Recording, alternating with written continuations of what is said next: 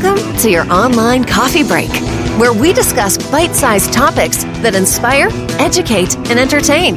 Here's your host, a software innovator, award winning marketer, and astronomy and space buff, Chuck Fields. Hello, thanks for joining me today for your online coffee break. Today I'd like to welcome my special guest, Butch Patrick. Butch became known worldwide as the iconic TV character Eddie Munster, the wolf boy with pointed ears on, the Munsters. But he started off way before that, and he's been up to a lot ever since, including his own coffee line called Deadly Grounds Coffee. I ran into Butch at Louisville SuperCon a few weeks ago and was fascinated to hear his story. I'm glad to share it with you today. Hey everyone, we have a fantastic coffee giveaway for you today. We're giving away some of Butch Patrick's Deadly Grounds coffee. It's strong and it's delicious. And all you have to do to enter the contest is to share this episode on social media. So share this episode on Facebook, Instagram, or Twitter by January 15th, 2019, and you just might win some of this delicious coffee. Again, share this episode on social media by January 15th, 2019, and we'll see if you're a winner. Thanks again. Now back to the show online coffee break. Butch, thank you so much for joining me today. My pleasure, Chuck. Oh, it's an honor to have you here. Now, Butch, we recently met in Louisville, Kentucky at their SuperCon event. And uh, yeah, shared, you, that was a great that was a great show too, wasn't it? Oh, it was so much fun. It was so much fun. It was a great meeting you, and, and what I love is, is you were sharing some great details. And you know, I want to congratulate you for you know being sober now for eight years, and you're also a cancer survivor. And wow, just each of those experiences is powerful enough on its own. I I just can't imagine what it was like to go through both. I just wondered you know, what what advice we could give to those out there who are going through their own struggles right now. Well, I'll tell you the the thing that got me when I, I now I was out partying for over forty years. So you know, at the time when I went in, I was offered an olive branch by the gentleman that owned the place. He was a Munsters fan, and um, it came to me. It, the place came to me very. Um, it was almost like divine, uh, divine intervention. Uh, a friend of mine opened up a Yellow Pages, and this place called Oasis just was the first place he saw on the page. Hmm. So he, you know, it wasn't A, B, C. It was this Oasis, and he called him and the admissions officer, Stacy, said, "Oh my gosh!" She goes, "You know, you're going to have to talk to Jim, the owner of the place, because he's been looking for a child celebrity to uh, sponsor because he wants to get the word out about this terrible epidemic that's going on." And he thought, you know, kid actors are targeted because they grew up in in a sort of in a in a in a uh, not a sense of entitlement, but they they grew up with everybody giving them whatever they wanted, and there was a sort of a, a sense of they could get away with stuff and not have to pay the consequences, which was, in, in a lot of respects is true. But for me, what happened was what I can tell your listeners is the main thing that got my attention was the education that you're not weak. It's not a strength situation. It is a disease, and it can be addressed and it can be combated if properly, um, if you're educated to the situation. And that's what got me was the education process that allowed me to look at things clearly. And then secondary, the fact that there's a master plan and you're right where you're supposed to be in life. So you're not like wait, you know, for me, it was like looking back and thought I had wasted my entire life. That's not the case at all. They they gave right. me the um, the tools to look forward and not to be looking back over your shoulder and doing the coulda, woulda, shoulda situation. Right. More more so looking forward and saying, this is where I go from here, and what good can I do, and what how can I help others and be of service. See, yeah, it's just a wonderful outlook. I just love that, and, and just when we talked to the convention, I just thought that was just so neat. So I, I really appreciate you sharing that. Now, you mentioned, you know, obviously as a child actor, you know, you got a pretty early start. I'd almost love to go back there. And as I understand, you were just eight years old when you made your acting debut in the film The Two Bears. What was it like acting when you were eight years old? You know, it was great. I uh, it's, it's funny too because I actually started a little bit earlier than that, seven, but doesn't you know? I by the time I'd actually started the, the filming, I think I did turn eight years old during the the uh, the summer, hmm. and it, for me it was just it was honestly it was just something unusual to do like a field trip maybe for a kid in a school. Hmm. something you know I didn't look at it as a career of acting. I looked at it as something that would be fun to do and that I look forward to. And I was kind of bored in second grade anyway because I was kind of wise beyond my years and uh, wise beyond my weird my years. And um the funny part about it was is I immediately took a liking to it, and I, I got along well with the adults in the you know around the place, and I they used to call me a 39 year old midget hmm. because I acted so old for being such a young kid. Hmm. See, I think that's wonderful too, and you know. you worked alongside, like you said, the adults, some incredible talent. I mean, there was Judy Garland, Mickey Rooney, Walter Brennan, Burt Lancaster. What was it like working with these? I mean, were you starstruck or were you just eight years old and, you know, what did you think? Well, you know, the the three rules, even in, as a kid, you learn them really quickly. It's you be, have to be prepared. You know, know your know your dialogue, know your line, be professional, and you know, they're, they you have to do that, which was good for me being older, acting older than my years. I looked younger than I actually was, so you know, I was playing eight year olds when I was ten year olds or eleven year old, Yeah. and then mentally I'd be fifteen or sixteen, so it worked out really well. But the main thing is, is once you get to the studio, um, you don't really look at the people as a star power thing. You look at them as just um, another person holding a script uh, in front of a camera that you have to read dialogue with and do a scene. And then when that scene's over, you're done with it forever, and you go on, and then you find another scene to do with another actor, and you do the dialogue thing again. And it's kind of a, a system that at least that I fell into that I just wasn't too starstruck by any of it because, well, number one, I was very young, and it was hard to to have established a, uh, you know, a, a starstruck mentality at that point. Right. I mean, I I enjoyed meeting Walt Disney because I knew who Walt Disney was Wow. and Disneyland, but I did I didn't really know the person. I just know that this was the guy whose name was attached to the place that I liked the most.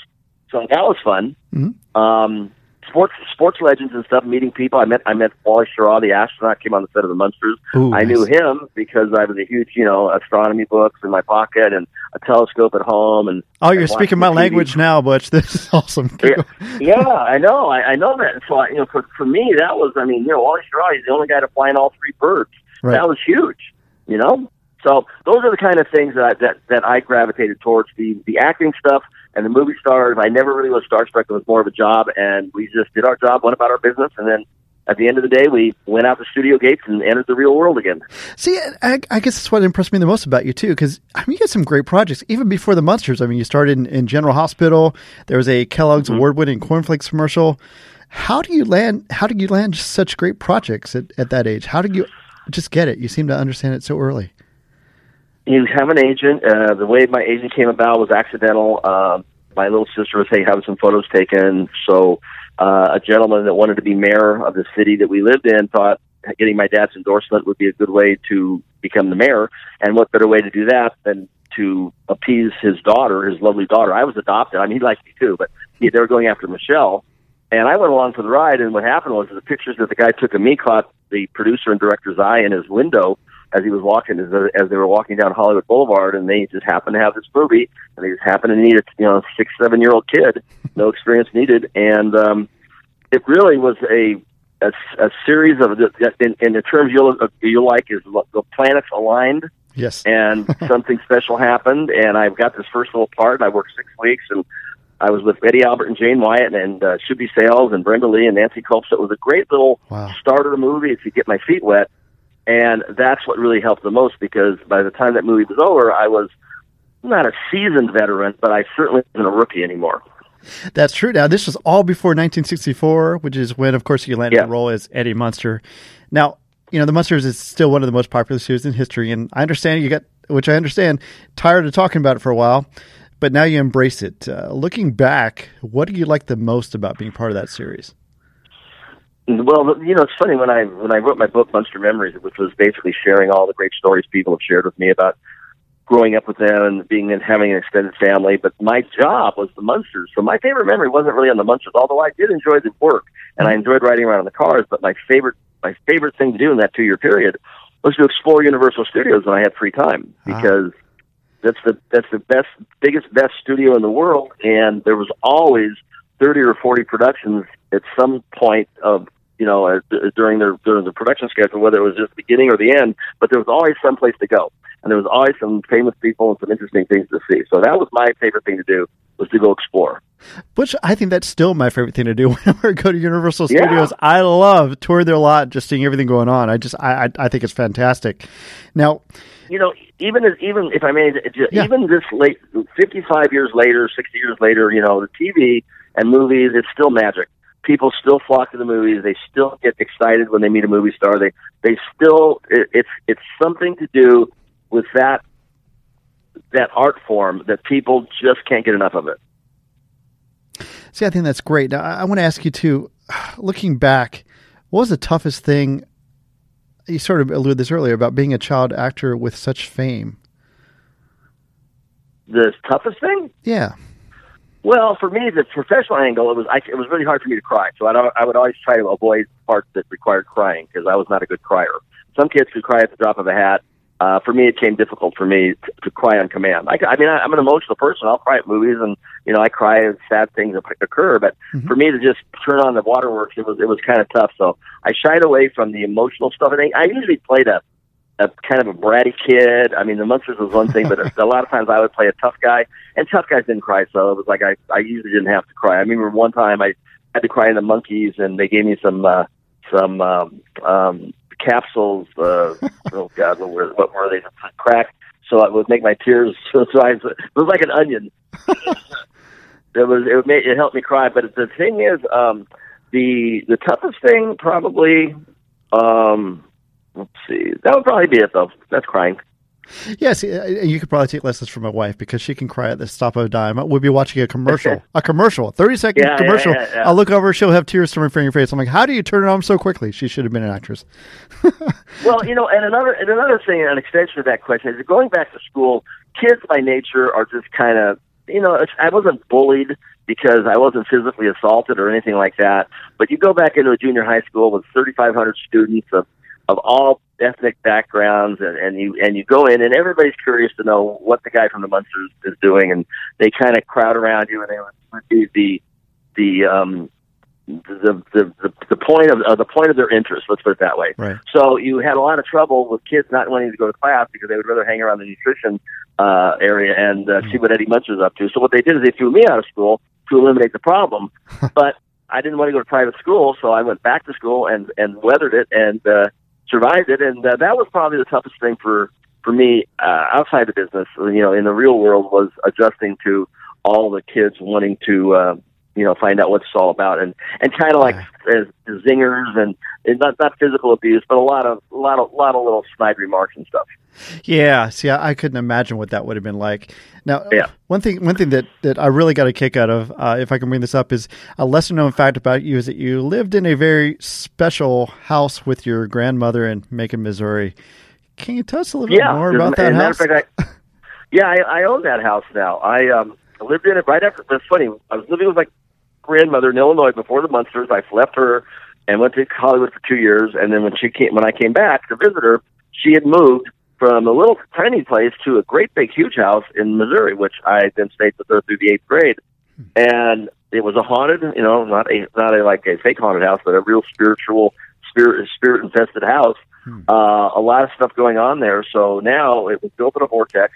I wound up buying the house a few years ago to save it from the wrecking ball and uh, restored it. But it's now up for sale again because honestly, um, I'm never there and it just the house really requires more work than I can do. So what I did is I got it prepped to be livable and the save it from the wrecking ball and made it ready for the right people to come in and take on the restoration. So that's what I'm doing. See, I think it's wonderful. And you mentioned, you know, you're never there. It's like you're so busy. What keeps you busy these days? Well, I bought the Munster Coach and Dragula, the two vehicles that were on the Munsters, which were like the, coolest hot rods on television. It was like the first real family vehicles that we used. Uh, George Barris created these for the show before the Batmobile and all his other great creations. But I go around the country and I specialize in automotive events where we work with um, racetracks, uh, car dealers, um, uh, car shows to do media and publicity and put the cars on display to bring people out to the event. And then while we're there, we do merchandise sales and post for photos and interact with the people. So that's fantastic. Now, interesting, you also have a uh, coffee brand that we're actually giving away on this episode called Deadly Grounds Coffee. Can you tell us a little bit more about that? Uh, I was at a I was at a convention, and a gentleman with who owns Deadly Grounds was there uh, doing taste testing, and he started talking to me about wanting to do a celebrity uh, roast, and he was thinking about Linda Blair or uh, Elvira, and I kind of stepped in. I said, "Well, look, I actually own a Dragula. I live in a haunted house, yep. deadly grounds. You know, we could do a commercial with me pulling up at the Munster Coach to get a coffee or this or that." So I convinced him to make me a roast, and what I do is he did, and I've been now. It's part of my inventory wherever I go. We sell it on the website. It's not in stores. Uh, it's a it's a small run, but people love it. It's really good stuff, and um, I've been. It's funny when I ran into you when I saw your cap. You know, online coffee break. Yep. I go, well, there's a small world. I have coffee and I want to be online. and it's great coffee, and we're just excited. So we want to get this out to our uh, listeners out there. So if you like coffee, Deadly Grounds Coffee. That website, I believe, is deadlygroundscoffee.com. Is that correct? yeah, no, well, no, you want to go to Munsters.com. Don't. That's right. Deadly, Deadly Grounds doesn't sell it. I, it's I'm a uh, I'm a private label. One of the I mean Deadly Grounds. If you like my coffee, I mean you want to go to Deadly Grounds. Feel free. They have like twelve really great roasts. Mhm. But the Deadly Grounds Dracula Dark roast is only available through me. Excellent. So the Dracula Dark Roast is available at munsters.com. And you liked it. Oh yes, it's delicious. now, now we, we talked about all the events you're going through. I was going to say, what else is coming up for you in 2019? Oh goodness. Well, um, as I travel around the country on the ground, we're going to start between the weekend deals that are already pre-booked. We have three to four days of travel time, so I want to start stopping along the way and find interesting Americana, small situations that uh, would be interesting for people, and do a live stream video uh, show on on kind of like American Pickers with the cameras in the in the cab of the truck. Nice. But we want to stop and visit either something to do with veterans or Americana, or maybe where some movies have been shot. Something interesting, maybe some haunted houses, maybe some ghost stories. Something along the way that would uh, be interesting stuff to put out on the uh, live stream the show that we want to do. I also have a friend in the in the big studio business, the real the real network stuff that is developing a show for me and Lou Ferrigno. Because years and years and years ago, when I first met Lou, I always thought it would be so funny. The movie Twins had just come out, Yeah. and I thought, wouldn't it be funny for me to do a show with Lou Ferrigno where I hire him as my personal trainer? Excellent. Because you know he's the big green guy and I was the little green guy, hmm and um, so Lou and I became friends like 25 years ago, and I finally found someone that thought it would be a good idea to develop a show. But what we're going to do is, a, it was, we're, I'm going to hire him as a personal trainer. I'm going to be like a rich entrepreneur living in Hollywood, ex-child actor who hires Lou. Then during the training regiment, we notice that we have people notice that you guys have some similar characteristics. And we do one of those ancestry.com things and we find out that we're related somehow.